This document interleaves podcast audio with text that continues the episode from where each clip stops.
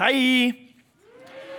All right, so I am from the beautiful city of San Diego. I have five kids, and I am going to be hanging out with you guys this week. Um, and if you have your Bibles, we're going to be in the book of John, chapter 1. We're talking about truth. And here's why this topic is important it's important because if there's no truth, then nothing in your life is relevant. Nothing in your life is important. Nothing in your life has meaning because truth means that which corresponds to reality. And if we're not discussing topics that correspond to reality, there's no point in having the conversation anyway. But the way that our culture has drowned itself in our current situation is we've said a lot of ridiculous things about truth, like uh, maybe there's no such thing as truth at all which is a really ironic thing to say because when someone says the phrase, there's no such thing as truth, what are they saying? They're making a truth statement. So, what they're literally saying is there's nothing true except for the statement that I just said, which is that nothing is true. Other people say everything's true, and your truth is true for you, which means if you're, what, how old are you? Yeah, 15? 13. Okay, you're 13. Um, do you, you, ever have days where you wake up where you feel older, you feel younger? No, you don't? Well, you, you will when you get older.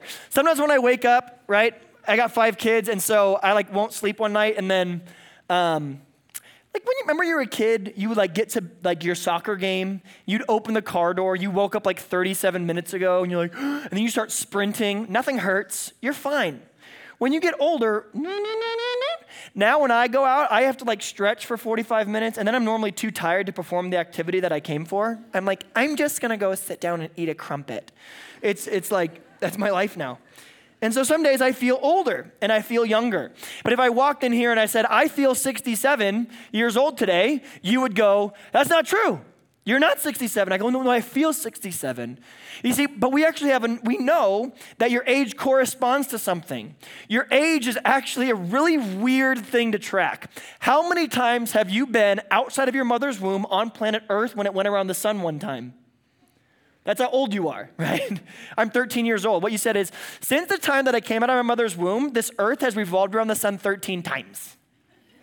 Neat right that's how we that's how we know how old somebody is so it doesn't matter how old you think you are we have a standard we have a measure there is a truth to it and it doesn't matter how you feel these truths that are that are irreconcilable they're that you can't go against them they're called absolute truths it's, it doesn't matter what your opinion is. It doesn't matter what your mom thinks. It doesn't matter what your family says. It doesn't matter how society votes. It doesn't matter what consensus says.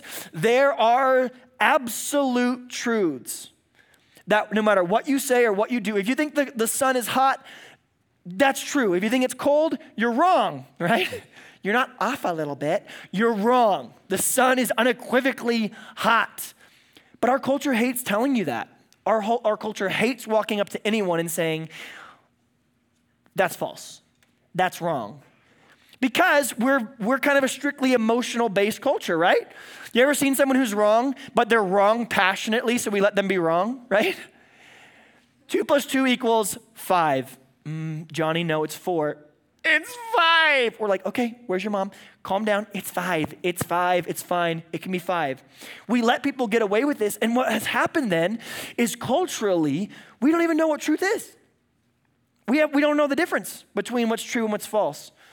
And so when it comes to the Bible, the problem is when Jesus came to planet Earth, he said something extremely offensive. I would say the most offensive phrase that any human has ever said in the history of mankind. He looked at the cultures of this world. He looked at the, the, the, way that people think, the way that people talk, the religions that they worship, the gods that they worship, and he said, I am the way, I am the truth, I am the life. He basically said, if you don't believe what I just said, you're wrong. You're not off a little bit, you're not doing your best, you're wrong. That's crazy. And, and, and we have to, if we want to do our due diligence, find out something. Either if, if that statement is true, then it, it deserves every breath in my lungs and every second that I'm alive for the rest of my life. It deserves everything. God, if He is the only way, the only truth, and the only life, Jesus deserves my everything. If that statement is false, Jesus deserves nothing. He's a liar. He's a psychopath. Some of you, this is, you walk in, you're like, finally, the guy speaks truth. Jesus is a psychopath. The problem is that for a lot of us that are sitting here, we have aligned, we've marginalized Jesus into this really weird compartment where he's neither everything, but you're also not willing to say that he's nothing. C.S. Lewis writes, he says, the problem with modern Christianity is that Jesus in the text makes such bold claims that he can either be your everything or he can be your nothing. But if you have a brain in your skull and you read the text, he could never be your something. Either Jesus is true, he is the way, the truth, and the life, and you owe him every breath in your lungs, or he's nothing, and you're gonna have a great week at camp. Kajabi can, can, Kajabi can, can't. Doing everything that you wanna do, party it up, do what you want, and it's of zero relevance whatsoever. This book is either true in everything it says, or it's false, and it should be aligned to like Mother Goose, you know, like nursery rhymes. The problem is, a lot of us, when we think about Jesus, we think, oh, he was a good teacher, he was a good instructor. The problem with that friend is the root of what Jesus said was a lie. Do you know someone in your life that you respect as a good teacher where the core of who they was was a lie? You can't do that. That's what I want to kind of talk about this week. I want to dive in and go, what do we do with Jesus Christ? On your watches, on your calendars, on whatever, this is the year 2022. That means it's been 2022 years since what? Since Jesus Christ of Nazareth came to planet Earth. We can't get him off our calendars. We can't stop talking about him on every holiday season.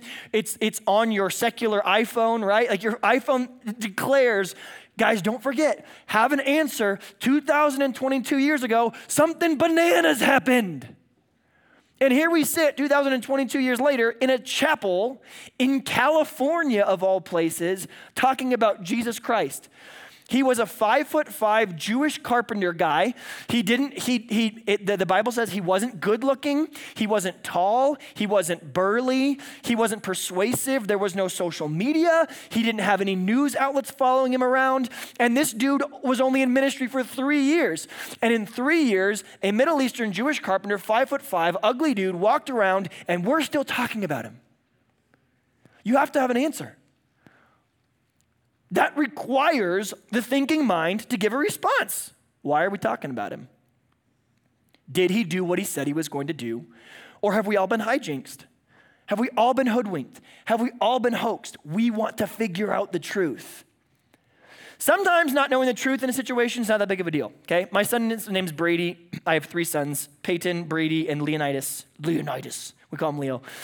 And then I've got two daughters, Harper and Finley. And uh, Brady and I, we were hanging um, like pictures, portraits um, at our house.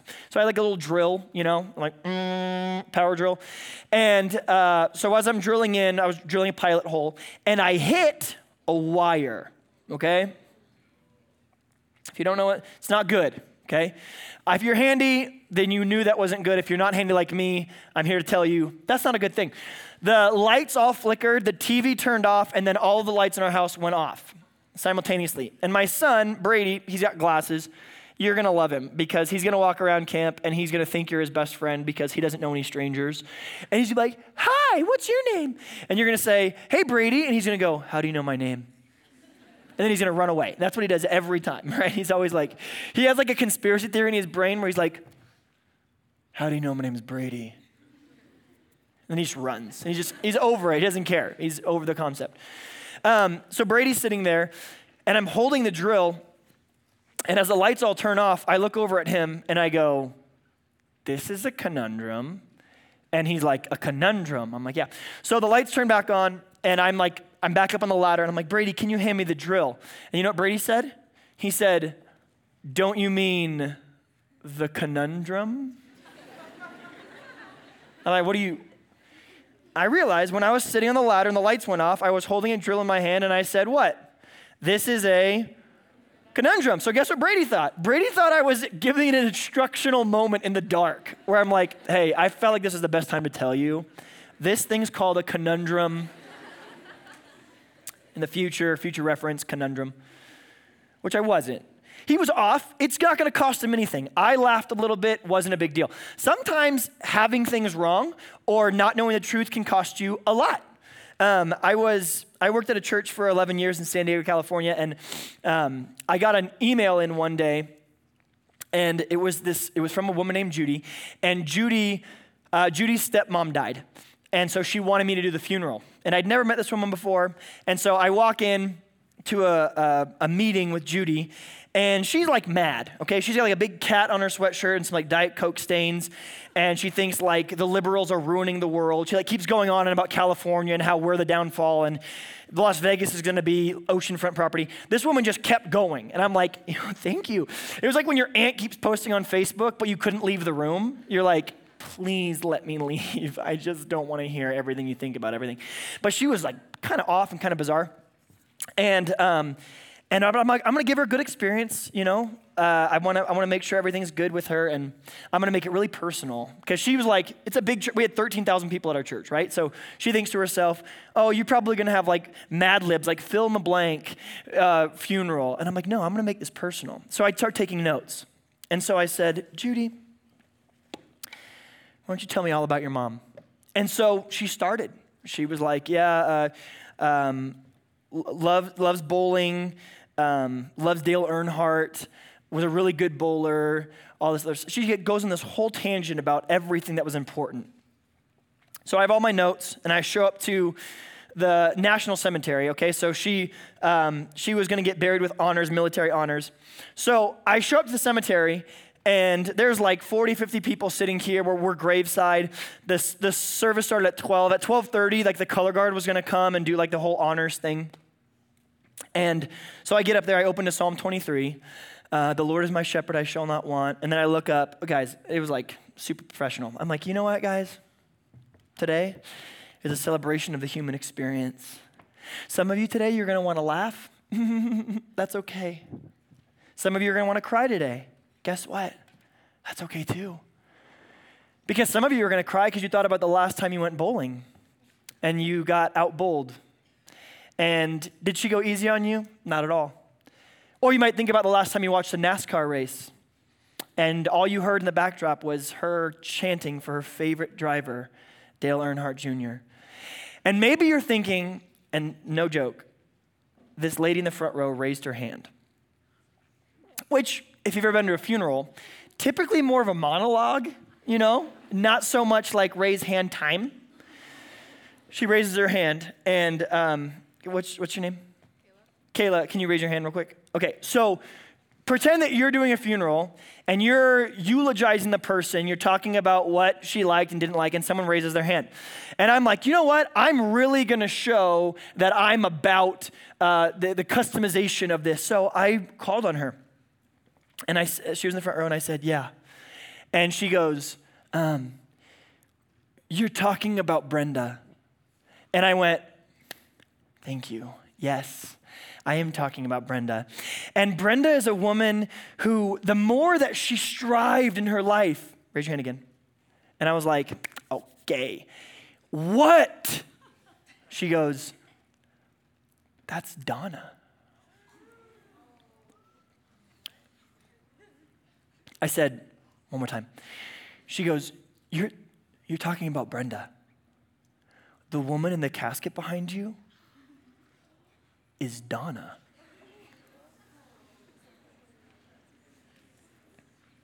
Now, I want you to ask yourself a really important question. What the crap just happened?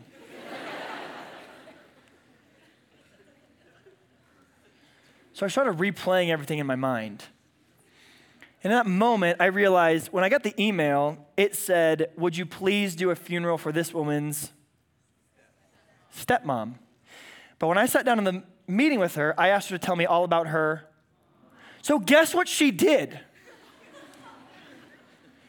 She told me the full life story of her living, estranged, family abandoning mother who wasn't even invited to the funeral. She was on such bad terms. I eulogized the enemy of the deceased at her own funeral.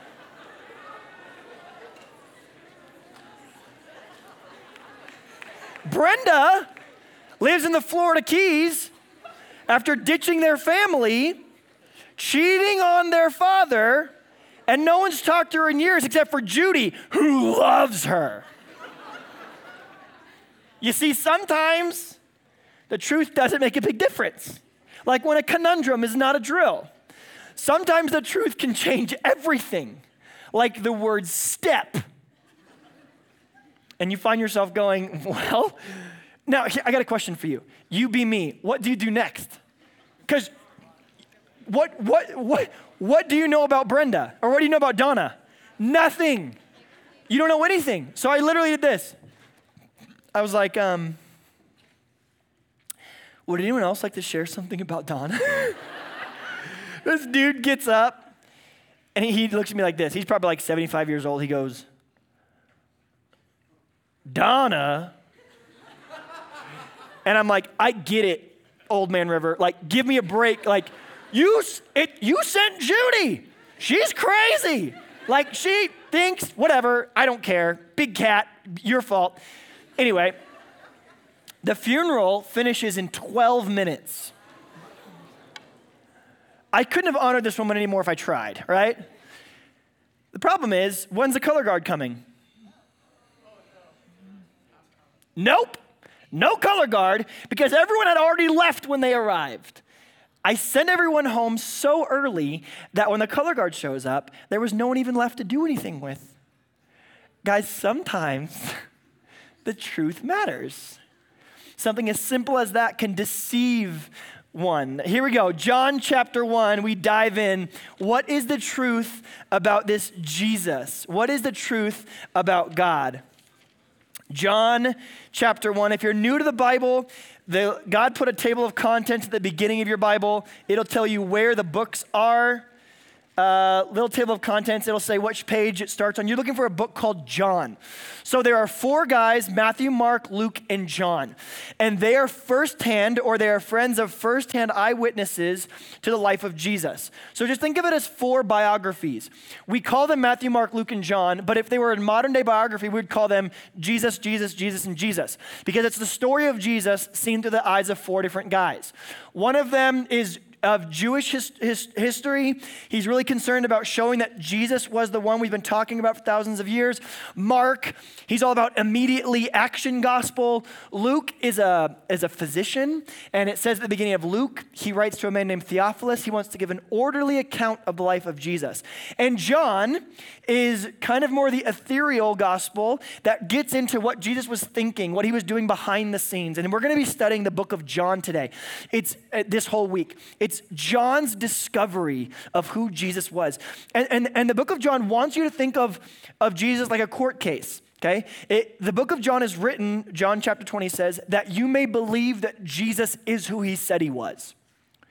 These, that's why we have the book of John. So John presents Jesus like a court case. He brings in witnesses, he sets up evidence, he puts Jesus on trial, he shows demonstrations, he call, he talks about signs and wonders and verification and fulfillment. John is obsessed with you understanding something that this Jesus is who he said he was. He knew that there was going to come a time where people, after generations and generations, would say, maybe Jesus didn't do what he said, or maybe Jesus, Jesus isn't who he said. So this whole book is written so that you, sitting here 2,000 years later, could read a firsthand biographical account of what Jesus did and who he was. That's what we're cracking into, okay? It's not a series of fables. It's not a series of uh, fairy tales. This is actual historical evidence. There's been 23,000 archaeological digs that have been done in the ancient Near East to try to validate this text. Not a single one has controverted a single word of Scripture. What you're reading is true. It's relevant. It is, it's, it's, it's historical. And your question that you'll have to answer this week is what do you do with it? I'm going to make you two commitments as we jump in. My commitments to you are this number one, I'm going to ground everything that I say in the scriptures. I don't want this to be the gospel according to Chris, but the gospel according to Christ. I want you to read what he, what he says and what, what he understands and what he wants you to know. My second commitment to you is this I'm not going to sugarcoat anything, okay? You guys are like you can a lot of you guys can enter into the military and you can you drive cars and you're in charge of other people's kids a lot of you you nanny you babysit you do these things you're adults and the gospel And the, the Bible is not written for like 40 year olds and up. It's written at a level that we can all understand. And the issue is the Bible's asking you to give a response. This isn't your parents' faith. This isn't, we understand the scriptures, this is what we understand about them. One day you will all die. Some of you long before you thought, some of you long after you could possibly imagine. But you will one day meet the God of the universe face to face, and you will have to give an account for what you did with this book which means that my responsibility as a pastor and as a speaker and as a teacher is I, I would not be able to look God face to face and have him go, Bro, the, the text was clear. And I'm like, Well, I didn't want to offend them.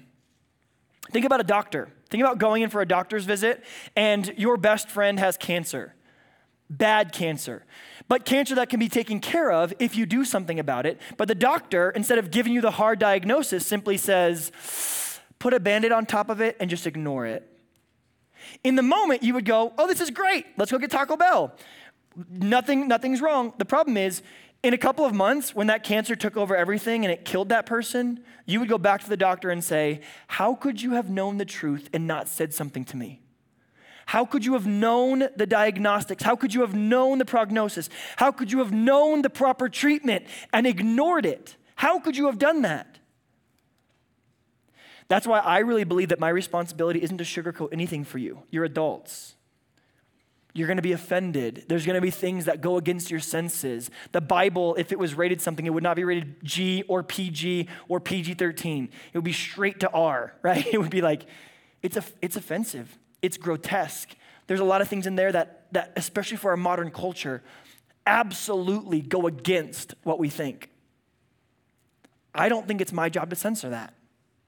I think it's my job to give you the full weight of the facts, the full weight of the truth, and let you respond as adults with a decision. Some of you, your decision this week is going to be, I want nothing to do with God. At least have an informed reason why you think that. Some of you are going to think, I need to change everything about my life to follow Jesus. I want you to be informed to think that.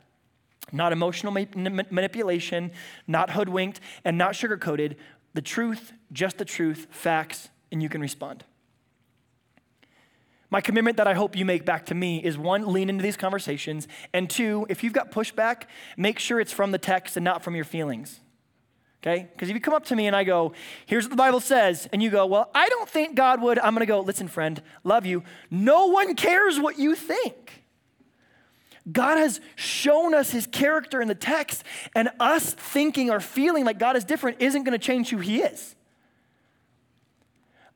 I'm going to tell you the truth from the scriptures, and I'm not going to sugarcoat it. And I hope that you will lean in, and then you're going to have rebuttals with your, with your small group leaders, with your counselors, with your pastors, because it's going to offend a lot of us. But grounded in the text, not in your personal feelings. This is what the whole idea of truth is about. John chapter 1, here's what it says. John chapter 1, verse 1. In the beginning. Okay, so I want you to picture this, not in our modern context, but I want you to picture us uh, like in an underground church in the first century. Okay, Nero and Diocletian have have uh, have sent out their dictates that all Christians caught with the Bible are going to be killed. Okay, you're going to be thrown into Nero's circus. You're going to be beheaded. You're going to, if we find you, we're going to tie all of your limbs to different horses and send them in four different directions. We're going to hang you. We're going to draw and quarter you. You're going to be killed. And now we find out that a guy named John, who followed Jesus around, has written a firsthand account. So we've gathered underground. We're looking at everyone walking through the door. We're trying to make sense of who they are. Either any one of them could be a Roman, and they could be turning us in, and we could be in Nero Circus by the end of the night. And under the cloak of darkness, we open up the text. And we say, in the beginning. Okay, so for most of us, if you're familiar with scripture or you've ever read the Bible before, it's kind of in pop culture too. When you hear the phrase in the beginning, what do you think of? In the beginning. What? Good. God created the heavens and the earth. That's the very first verse in the whole Bible. Goes like this In the beginning, God created the heavens and the earth. Now, the earth was formless and void, and the Spirit of God was over the surface of the waters, and God said, Let there be light. Okay? The book of John starts the same way. It says, In the beginning. It wants us to be thinking about creation, to be thinking creation themes. In the beginning, here's where it changes. John says, was the Word. And the Word was with God, and the Word was God. He was with God in the beginning. So again, John takes us in and he uses this kind of cool analogy. He says, In the beginning was the Word. That word, word, it's probably capitalized in your Bible. It's actually taking the place of a Greek word, logos. That word logos means the knowledge or the truth. In the beginning, there was this truth. And the truth was with God, and the truth was God. A lot of us, when we think about Jesus, we might think that Jesus was born on December 25th of the year zero, right? First of all, he probably wasn't born in December. That's a total fable. But secondly, when Jesus was born, that's just when the Word became flesh. Okay? That's when the truth put on skin and became human. See, Jesus has always existed. He's an eternal being. Father, Son, and Holy Spirit have always existed. This is what John's trying to get at. He's saying when Jesus Christ was born, this wasn't the first time that we knew him or understood him or saw him. It's just the first time he put on flesh. In the beginning was the Word, and the Word was with God, and the Word was God. He was with God in the beginning. Through Jesus, through the Word, through the truth, all things were made. Without Him, nothing has been made. In Him was life, and that life was the light of all mankind. But that light shined in the darkness, but the darkness didn't understand it. John is saying, God put on flesh. Jesus Christ came to planet Earth, and He came into our darkness. And we were so offended by his light that was showing us our sin, showing us our mistakes, showing us our falsehoods, showing us our lack of truth, that we as a people said, Forget this guy, let's kill him. The light shined in the darkness, but the darkness snuffed out the light. I love how he appeals to the creation narrative there. If you'll go with me on this one, we're gonna do a little bit of a role play. I think it's gonna probably get to the heart of why our world is in the state that it is right now okay? In the book of Genesis, chapter 3, it says that uh, the, the, the, the, chapter 3 starts with this phrase Now, the serpent was more crafty and clever than any of the animals that God had made. Okay, so we understand the serpent to be Satan, okay, the enemy of God. We, we understand that Satan was previously, he was one of God's angels, probably even a worship leader in heaven with God. But then instead of worshiping God, he wanted the worship of God. Satan said, I'm, I'm amazing. He probably had the best voice of anyone who's ever lived. And he was so sick of giving worship to God, he wanted to, start stealing worship from God. And in doing so, he fell from heaven and became, uh, he became the enemy of God. Now, he's not God's equal enemy. He is created, he is weaker, he's not omniscient, he's not omnipotent, he's not omnipresent, he's certainly not omnibenevolent. He's not all knowing, all loving, all powerful, all present. He's none of those things. But he is crafty. And it says in the Bible that Satan currently in our world has free reign to kind of do whatever he wants to do here underneath the guidance or, or underneath the absolute dominion of God. So here's what I want you to do I want you to role play with me. If you were Satan, this is the role play, kind of fun, okay? You get to be Satan. Um, in this role play, I want you to think uh, how, when we think about Satan, right? A lot of us, like when you think about Satan, what, what word picture comes to mind? Help me out. What do you, what do you see in your head? You say the Dodgers? oh, say it at the end. Okay, good. Yeah. Yeah, no, I get you. I get you. I think said Dodgers. I was like, okay, shots fired. Like, okay, calm down. we can all be friends. Uh, what, what word pictures do you get? Help me. Yeah, yeah, yeah. Like devilly, uh, red. Um, say it again. Chaos. Chaos. Have you been waiting all year to say that? Here's my moment, guys. Chaos. Yeah, right? We got this like cartoon version of Satan. He's got like a little tail with like a point on the end of it. And he, he like, he's got like a trident, right? He like stole it from Poseidon or something. He's like, look at me, you know? And he's got like a latex suit on. Like, wait, if you're Satan, you're like, latex in hell sounds great, fantastic. But that's not, that's, that's not at all. And again, Satan loves that you think about that. Satan loves that when you think about Satan, you get a cartoon picture in your head. Do you want to know why? Because it, it plays into this idea that it's all a fable, it's all fake, it's all, it's a it's cartoon, it's caricaturized, it's not real.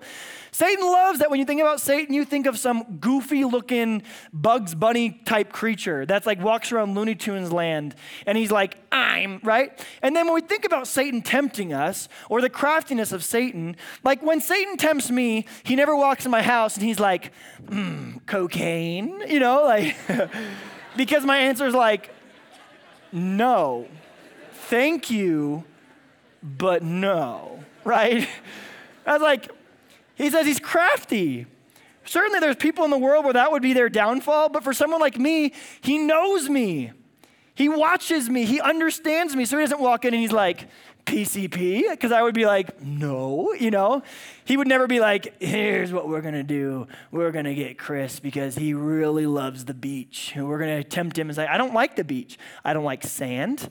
I don't like water. And I've got five kids, which means every time we go to, we go to the beach, we bring like a beach home with us. I don't like it.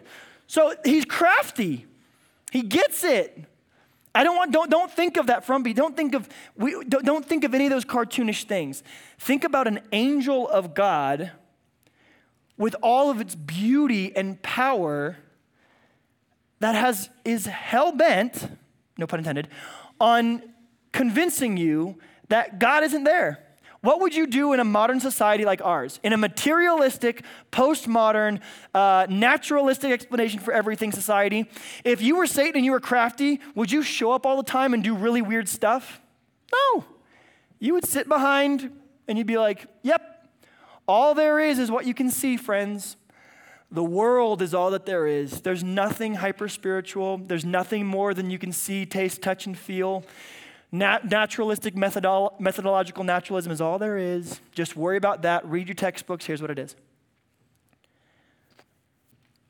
And there are certain times in Scripture where God, there's a big word you can learn, called anthropomorphizes to mankind. Anthropomorphizes means imagine if God tried to explain to you the beauty of heaven in his own language. How would it work? You probably wouldn't understand it. There's words for what God sees, knows, and understands that if He tried to illustrate it to you, if He tried to tell it to you, you would go, Bro, what are you talking about, right? Like there, there's colors. It said there's colors that we've never seen before. And imagine if God tried to explain to you the color of heaven and you weren't able to do so. Imagine if God tried to explain to you the glory of being in the presence of a billion angels. You couldn't do he wouldn't be able. So God does this really cool thing in scripture. He anthropomorphizes. It means he speaks our language. I made the mistake one time of asking my wife what childbirth feels like. And she started by going, It feels like your uterus. And I'm like, um, homie ain't got no uterus. Like, so what's her, her responsibility? The way that we relate to people is we have to start by something that they get and then explain how it's different. So she can't start with, think about your uterus, because I'm like, I cannot do that you know? It's a start something we can both relate to. God does this with us. He doesn't start by going, uh, imagine the scrumtrulescence of the angelic realm. Mm, no. God's going, I love you so much. It's as if uh, you wouldn't get that. So he uses analogies and he says, I love you like a, um, I love you like a son and a father. I love you like a father loves his son. Like a good father would do anything for his son. Like a good father knows and loves his sons and his daughters. I love you like that. Imagine a good relationship between a father and a daughter. Imagine what that man would do for that woman. Imagine what that man would do for his son. Imagine there would be no length that he would not go to in order to save that person, even from themselves. This is what God is like. And God looks at us and He says, I want you to understand how much I love you. It's, it's, I want you to think of like a, um, like a marriage. Think about a, a, a, bridegroom and a bride on their wedding day, and how the bridegroom can s- sell everything he has because everything that's important right now is his bride. And then, and then he talks about the church being the bride of Christ. He uses these analogies in scripture. And if you were the crafty serpent and God used an analogy to help us make sense of who he was, what would you attack? You'd attack the analogy. So when God says, I'm a good father, friend, and I know a lot of you, this is a very personal thing for you, how many of us have been hurt with the reality of fatherlessness, fatherly neglect? You don't need to raise your hands. Thank you for your honesty. Fatherly neglect, rejection, in certain times, abuse. It's rampant in our world. Why? Why do you think that's so much the case? Because God relates to us as Father, and the crafty serpent says, I'm going to confuse what that means to everyone. What's the state of marriages? One and two, and in divorce at this point, right? Now, it's different for people who are walking with Jesus, who are actively involved in church. That number goes down to about 15%. But for the general society, those who just believe in God, it's right around 50%, a little bit over it. In fact, the divorce rate fell last year. Do you want to know why? People aren't getting married anymore. So when God uses Ephesians chapter 5, Isaiah chapter 64, Isaiah chapter 51 to relate to his people as a husband who loves his wife, if you were a crafty serpent, what would you attack? Marriages. So that when we hear these analogies, when, we, when we sing songs like, You're a good, good father, so many of us hear that song and what do we think? What? Good, good father? Why? Because the serpent is crafty. A lot of us, we've lost hope in the institution of marriage. And so when God in Scripture says, I love you like a, a bridegroom prepares a bride for their wedding day, we go, what does that mean to me? I think it's no wonder in conclusion that when Jesus stands in the ancient Near East 2,000 years ago and he declares, I am the way, the truth, and the life, truth is under attack. All Satan has to do is make it confusing. It's like investing. You ever met someone who like invests money and you think to yourself, I'll never know that because when they talk, they're like, oh yeah, well then the, the Dow Jones is here and the stock market's falling this way. And the way that you, and here's the way that you can relate to, oh, and make sure there's, we're in a bear market, we're in a bull market. What, what do people, the common person, the reason that stockbrokers have a job is because the common man goes, ah, what are you talking about? You ever, you ever sat with people who are in the military? I was in Vacaville a few weeks ago teaching at a church, and these guys were in the hot tub, and they were all military. And then it was me. And I'm like, hi, I'm Chris. And they were like, yeah, my MP the other day, we were going on our 341s. And then this guy came in and he was like, he was like one of the POs. And he came in and I'm like, yeah, for PO. Me too.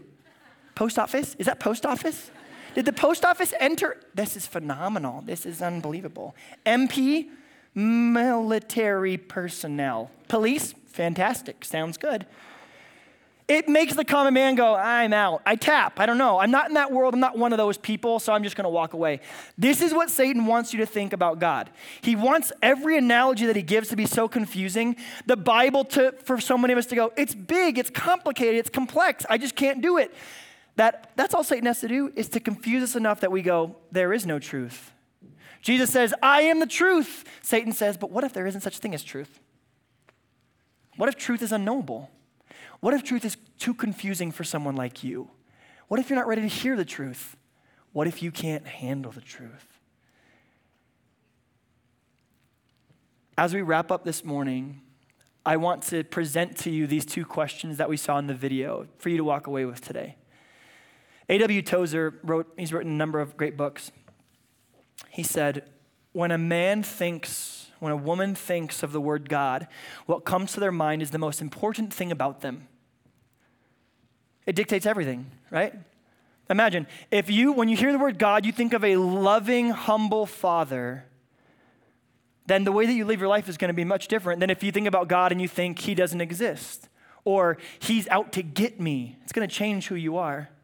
C.S. Lewis responds and he says, I've got a better question for you. And maybe for a lot of us in here, we've never thought about this concept. The Bible says in Psalm 139, in Psalm 19, all throughout the Old Testament and the New Testament, that God knows you personally. Here's what you have to get. Sometimes when we hear that, we think God knows us as a mass of people right? God knows us as a group. God knows us as humanity. God knows us as uh, by country. You Americans, you you uh, all the Latino population. He knows all of he knows all of you as big groups of people. That's not what the Bible says. The Bible says you have been fearfully and wonderfully made. He knit you together in your mother's womb. He knows every hair on your head. He calls you by name, which means the God of the universe thinks about you. Not y'all, not the mass of you. What's your name? Lauren. Lauren.